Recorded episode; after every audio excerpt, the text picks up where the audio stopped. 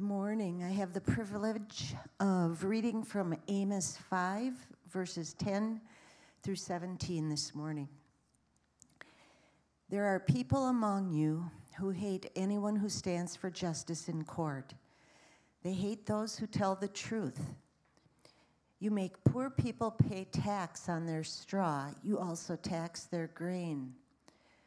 So even though you have built stone houses, you won't live in them. You have planted fruitful vineyards, but you won't drink the wine they produce. I know how many crimes you have committed. You have sinned far too much. Among you are people who crush those who have done no wrong. They accept money from people who want special favors. They take away the rights of poor people in the courts. So, those of us who are wise keep quiet in times like these. That's because the times are evil. Look to what is good, not to what is evil. Then you will live. And the Lord God, who rules over all, will be with you. Hate evil and love good. Do what is fair in the courts. Perhaps the Lord God, who rules over all, will have mercy on you. After all, you are the only ones left in the family line of Joseph. The Lord God rules over all. The Lord says, People will weep in all the streets. They will be very sad in every marketplace. Even farmers will be told to cry loudly. People will mourn for the dead. Workers will cry in all the vineyards, for I will pass through your midst, says the Lord. Well, good morning, everyone. That might have been a, a load of scripture to hold on to there, but we'll be, we'll be getting more into that. Uh, if I have not had the privilege of meeting you yet, my name is Derek, and I'm the students director here. And Pastor Rob, or he asked me a while back to speak today, so naturally I asked him, "So what's the topic?" He said, "Oh, we're talking about uh, Old Testament prophets." And I said, "Awesome, I'll take Jonah." He said, "Ooh, Jonah's taken." I said, "Okay, what about Micah?" Uh, uh-uh, uh-uh. Hal- Haggai? Malachi? Nope, all taken. No! So who's left? Amos. Amos? That guy? Actually, I wonder how many people know about Amos. Ooh, actually, this should be fun.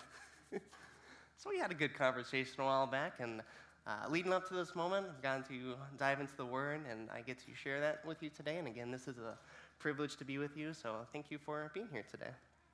And in fact, on this series, this is actually the last Sunday for our Messages from the Mediterranean series, where we're actually looking at these Old Testament prophets. So if you've been with us for the last couple months, you have heard from other speakers about other of the Old Testament prophets, and Amos is another prophet, and he is our focus for today.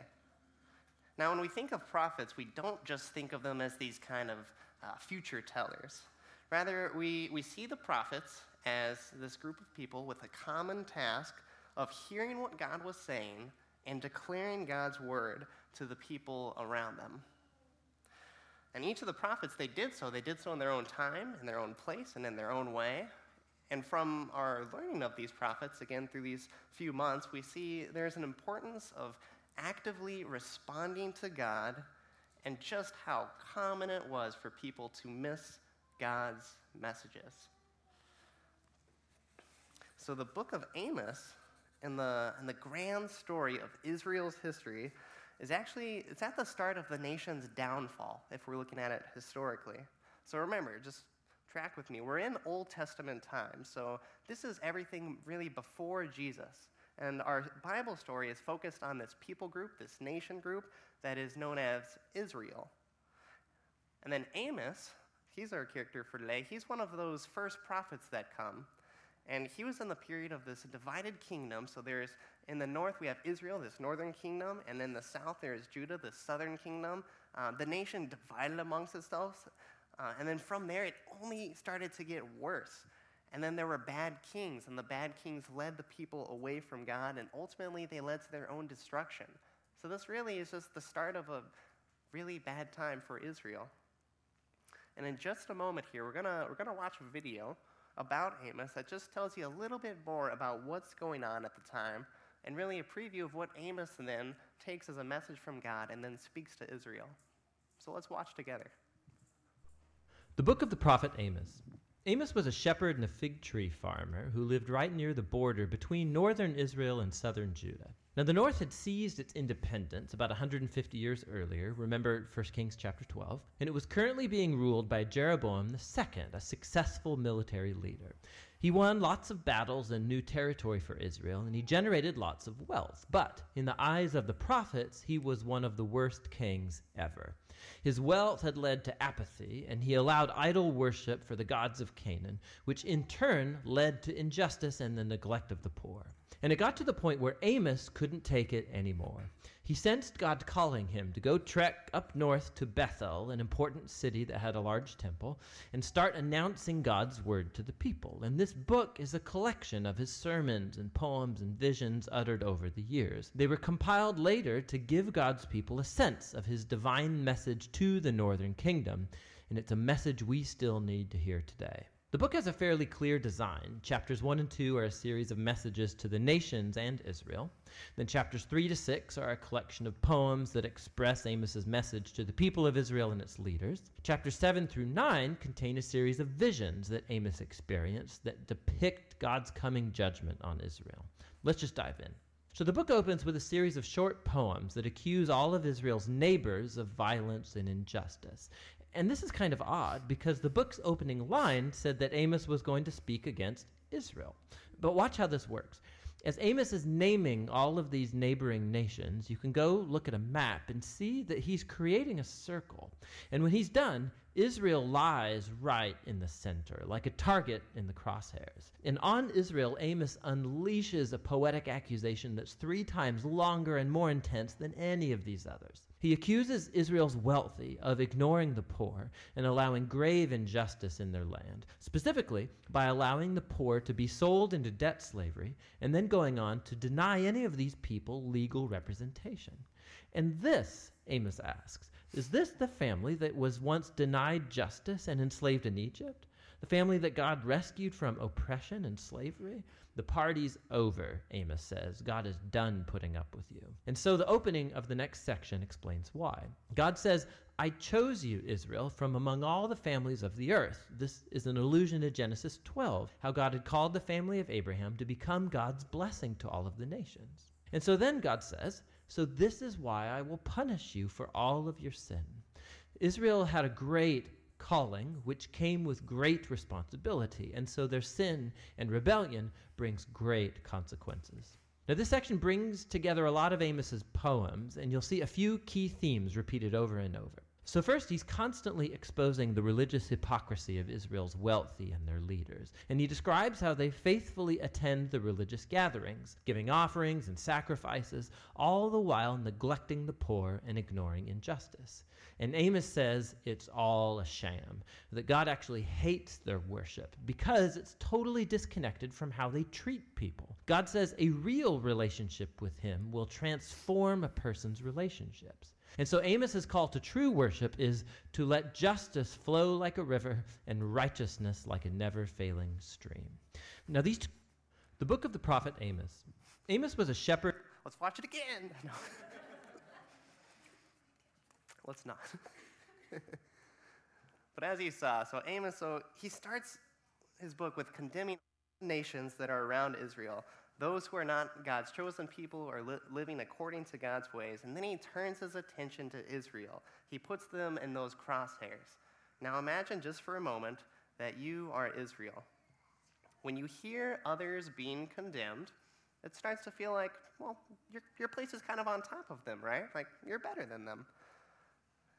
You're feeling pretty good about yourself if you hear that everyone else is bad. God is coming down hard on all those other nations. But then Amos, he actually names Israel too, and he says that they aren't living according to God's ways. Ouch. That's got to hurt. And as you saw, there were, there were a number of problems that God saw with his own people. And in Amos' story, they was centered around the wealthy ignoring the poor, selling the poor into debt slavery, and denying the poor legal representation. Basically, there was injustice the message Amos brought to Israel was in response to these things, And he, he talks about a coming disaster for Israel that will be God's judgment, but only if they continue this lifestyle of rejecting God. And to understand what kind of judgment Amos is describing, that's, that's why we read our scripture for today and what was read earlier for us by Barb. So, again, these are the words of Amos. There are people among you who hate anyone who stands for injustice in the court. They hate those who tell the truth.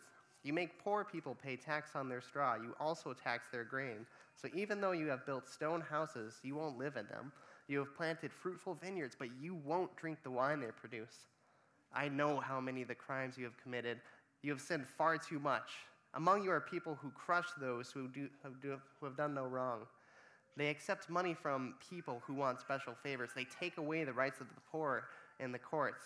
So those who are wise keep quiet in times like these, and that's because the times are evil. Look to what is good, not to what is evil, and then you will live. And the Lord who rules over all will be with you, just as he says he is. Hate evil and love good. Do what is fair in the courts. Perhaps the Lord God will rule over all. The, the God, Lord God who rules over all will have mercy on you. After all, you are the only ones left in the family line of Joseph. The Lord God rules over all. The Lord says, People will weep in all the streets. They will be very sad in every marketplace. Even farmers will be told to cry loudly. People will mourn for the dead. Workers will cry in all the vineyards. And that's because I will punish you, says the Lord. Every, with me, everyone, just take a deep breath.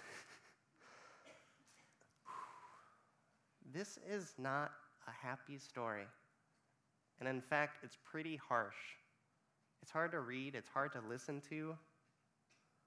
But understanding why this is being said, that's why we are trying to make an understanding of what is the story of Israel. You see, Israel was built on this promise God's promise to this man named Abraham. They enjoyed, Israel enjoyed a special relationship with God. They were closer to him than any other people.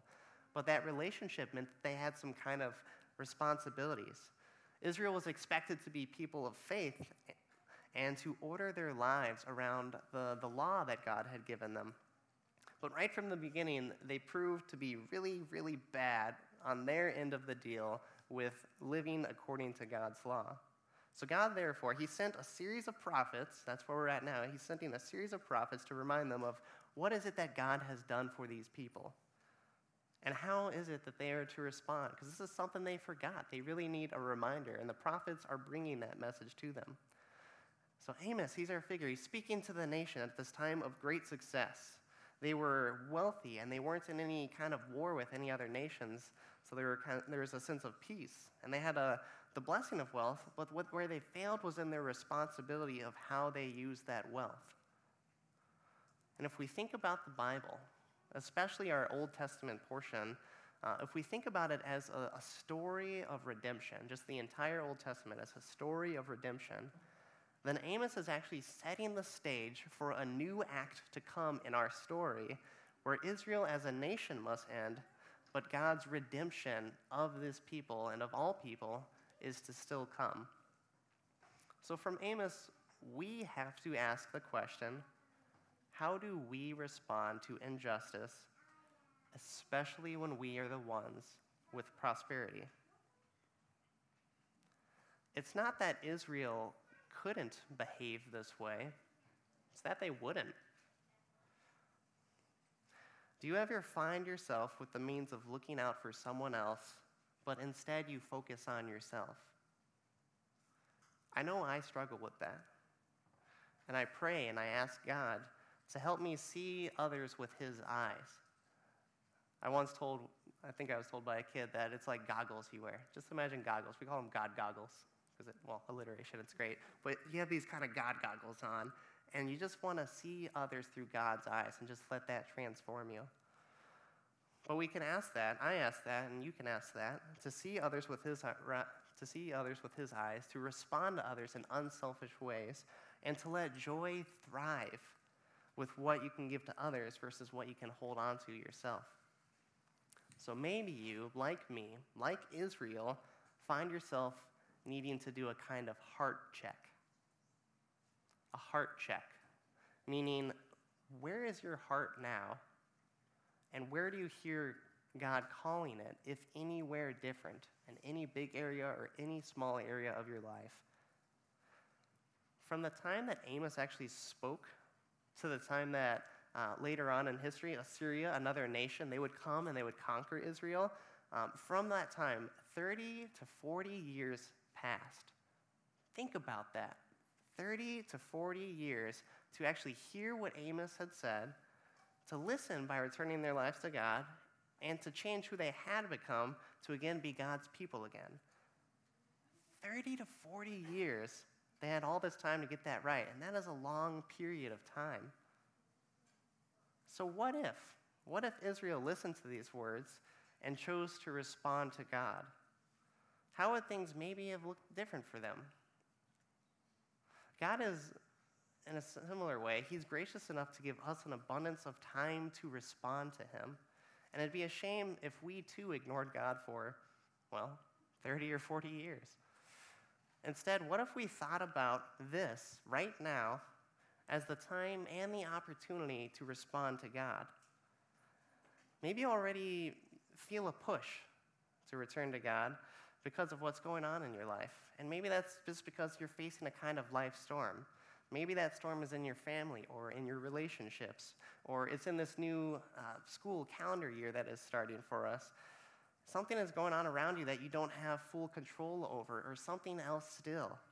And maybe you just feel something or someone pushing you to respond to God, but you're unsure of what that first step is then going to lead you into. And that's where you get really curious. It's like you feel the push coming, but you don't know what is going to happen next. And the scripture, again, it doesn't share too much light or too much happiness, sorry to say, but it is a focus on just how much God cares about justice in the world. And it's a focus on Israel's heart as a nation, and from what we can take from that, our hearts as well. It takes until the second half of the last chapter of the book of Amos to see any glimpse of light in the midst of this current harsh picture. Sometime this week, go ahead and uh, try to read Amos. Um, I say try because you might find it to be hard to read. Not because the, the language itself is difficult to understand, not saying that at all, um, but because the picture that the words paint is a tough picture to imagine. And that's why it's very hard to read the book of Amos. But again, it takes until the, the second half of the last chapter of the book to see any glimpse of hope come. And this is what God says. Says, I am the Lord and King. My eyes are watching the sinful kingdom of Israel. I will wipe it off from the face of the earth. But I will not totally destroy the people of Jacob, announces the Lord. I will give an order. I will shake the people of Israel among all the nations. They will be like grain that is shaken through a screen. Not a pebble will fall to the ground. All the sinners among my people will be killed by swords. They say, Nothing bad will ever happen to us. The time will come when I will set up David's fallen shelter. I will repair its broken walls. I will rebuild what was destroyed. I will make it what it used to be. Then my people will take control of those who are left alive in Edom. They will also possess all the nations that belong to me, announces the Lord. He will do all these things. The days are coming at that time, those who plow the land will catch up with those who harvest the crops. Those who stomp on grapes will catch up with those who plant the vines. Fresh wine will drip from the mountains, it will flow from all the hills. I will bring my people Israel back home. I will bless them with great success again. They will rebuild the destroyed cities and live in them. They will plant the vineyards and drink the wine they produce. They will make gardens and eat their fruit. I will plant Israel in their own land. They will never again be removed from the land I have given them, says the Lord. If we don't look at this ending of Amos, then, then we're really just focusing on the judgment portion. And the last time I checked, this isn't Judgment Covenant Church. JCC for short. Judgment Covenant Church. That's, that's not this place. What's the name? Help me out. Thank you, thank you. Rest, that's right, this is restoration, right? This isn't Judgment Covenant Church. This is restoration. And at restoration, we often talk about uh, what we are being restored to, who we are being restored to, and not always what we are being restored from. And Amos makes it clear what injustices are happening, those that Israel as a nation, again, is needing to be restored from. Imagine a coin. Let's all agree that coins have two sides heads and tails, and then both sides exist together, but it can be hard to just look at one side and not the other of a coin. So, why do we speak about restoration, encouragement, and hope? Because on the other side of the coin, there is brokenness and separation from God. And why do we struggle with God's words of judgment if we're being honest? Because on the other side of that coin, we know that God is just. He wants his people to follow his ways. And so God can restore people when they do fall, not if they fall, when. There are two sides to a coin, and that's why we see both judgment and we see restoration. Amos as a whole is really often a forgotten book. So if you've come here today and you're like, I've never heard of this guy Amos, what's this guy talking about? That's okay. It really is, because it's often a forgotten book. This is because people want to hear messages of hope and comfort, and there's little of that to be found in the book of Amos. It is, it's like the week of Easter, where the days leading up to Easter, those few days, we have to sit in the remembrance of Jesus' crucifixion on the cross. And we know Easter is coming. We know that day is coming, and we look forward to it. But until we get there, we are uncomfortable in that struggling part, focusing on what it took to get there. And Amos, it's a struggling time for Israel, but it's part of a bigger story that involves God's people returning their hearts to them. And that's a bigger story the better ending. So here at Restoration, we don't think of brokenness as us, any of us really, being bad people, but maybe just that our hearts aren't in the right place that God wants them to be. And for each of us, really and truly, that is a journey. That is a journey walking with God. Just as God wanted Israel to be made new, and He did make them new, He is making us new as well. And that's a hope to hold on to. But as all the prophets say, all the prophets, not just Amos, only if we look to God. Only if we look to God. You know, there's another story you may have heard of, and it involves a lot, a lot of chocolate. Some of you chocolate lovers out there just opened up your eyes like, chocolate. I love chocolate, I just gotta say. There's a story about chocolate. There's, a, there's an 11 year old boy, and his name is Charlie Bucket. And he, he lives in poverty in a tiny house with his parents and four grandparents. His grandparents share the only bed in the house, located in the only bedroom. Charlie and his parents sleep on a mattress on the floor. And one day, Grandpa Joe tells him about the legendary and eccentric chocolatier, Willy Wonka and all the wonderful candies he's made until the other candy makers sent in spies to steal his recipes, which led him to close the factory forever. But the next day, the newspaper announced that Wonka was reopening the factory, and he had invited five, five children to come on tour after they find a golden ticket in a Wonka bar. And each ticket, each ticket that is found is a media sensation, and each finder becomes a celebrity now, the first four golden tickets, they're found by the gluttonous Augustus Gloop, the spoiled and petulant Veruca Salt, the gum addicted Violet Beauregarde, and the TV obsessed Mike TV. His name is actually TV, it's great. Now, one day, Charlie, he sees, he sees a small coin buried in the snow. And he takes it and he buys himself a Wonka bar. And he finds that fifth golden ticket. And the ticket says he can bring any family member with him to the factory, and Charlie's parents decide to allow Grandpa Joe to go with him. Now, after meeting Willy Wonka, the kids and their parents go inside while they get to meet the Oompa Loompas, a, a race of small people who operate the factory. Is everybody thinking of the Oompa Loompa song right now? Oompa Loompa, Oompa. Okay. Oompa Loompa Sunday, Matthew. Anyway, throughout the story, the other kids are ejected from the factory in silly and mysterious ways that are related to the, the nature of their own greediness. And Augustus gets sucked up the pipe after falling into the chocolate river in the chocolate room.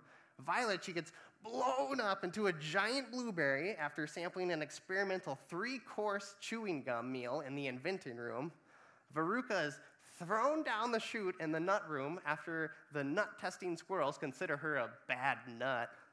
And Mike gets shrunk after he tries to be the first person to be sent by television and the television room's television chocolate technology. With only Charlie remaining, Wonka congratulates him for winning, uh, winning the factory, and after explaining his true reason behind those golden tickets, he names Charlie his successor.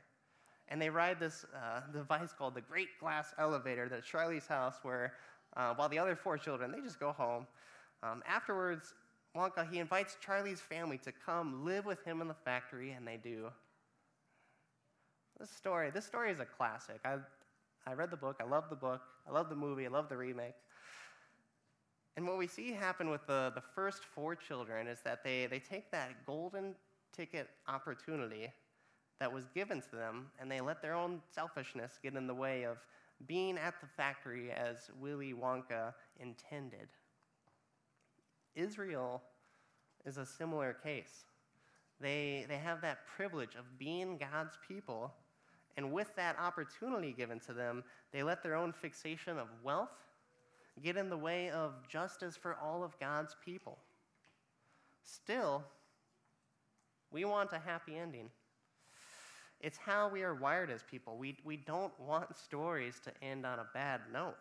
It's not a good story otherwise. In Willy Wonka, we see that the joy comes to Charlie and his family for having the kind of character that Willy Wonka was looking for. And in Amos, in our story of Israel, what we are told is that while judgment will happen, God's faithfulness will continue even through what happens next. For us, well, our ending isn't quite known yet. We're in the middle of our own stories. But time to time, as we live day to day, we can let God's presence and God's word speak to us. It can speak to us, it can fill us with the hope and the encouragement that we need. And it can also be that reality check for us to hear a voice of truth when we need to hear it. Not necessarily when we want to hear it, because again, let's admit, who wants to hear a voice of truth in a hard time? But when we need to hear it, God speaks that to us, and that's what changes our hearts. If there were only one thing that you would leave here today with, with uh, just a thought for, it's a sense of that we are to recognize and respond to God's voice. And again, throughout these last couple months, I hope that that's what you've been hearing with all these messages about the prophets is that we are we're called to recognize and to respond to God's voice. The people of Israel, they did not want to hear what God had to say through Amos, but still God's word spoke that truth. So likewise, let's not take let's not take 30 or 40 years hearing the same word of God, however that's being spoken to us, hearing that word of God and not letting God's presence, God's word, God's truth shape us into who God is wanting us to be and how God is wanting us to live. Again, maybe that today is just a day you need to do a heart check. Do a heart check and see where you're at with God. You might find you're actually at a pretty good place, you're on a good trajectory, but otherwise, listen to God and see what is He calling you to do? Where is He calling your heart? Shortly here, we'll be taking communion, which is another kind of story of redemption. There we reflect on the acts of our Lord and Savior, Jesus, and how he brought God's favor to more than just the people of Israel, but to all who turn to God's love. And I encourage you that as we, in just a moment, we'll take this time together, that you first think about two things. What are the things you need to lay at God's feet? And what do you need to allow God to do in your heart? That was a heartbeat, actually. what do you need to allow God to do in your heart this day? So, actually, take the next minute or two, Think about those things. What are the things you need to lay at God's feet? And what do you need to allow God to do in your heart this day? Just take a couple minutes and let this just be a time between you and God.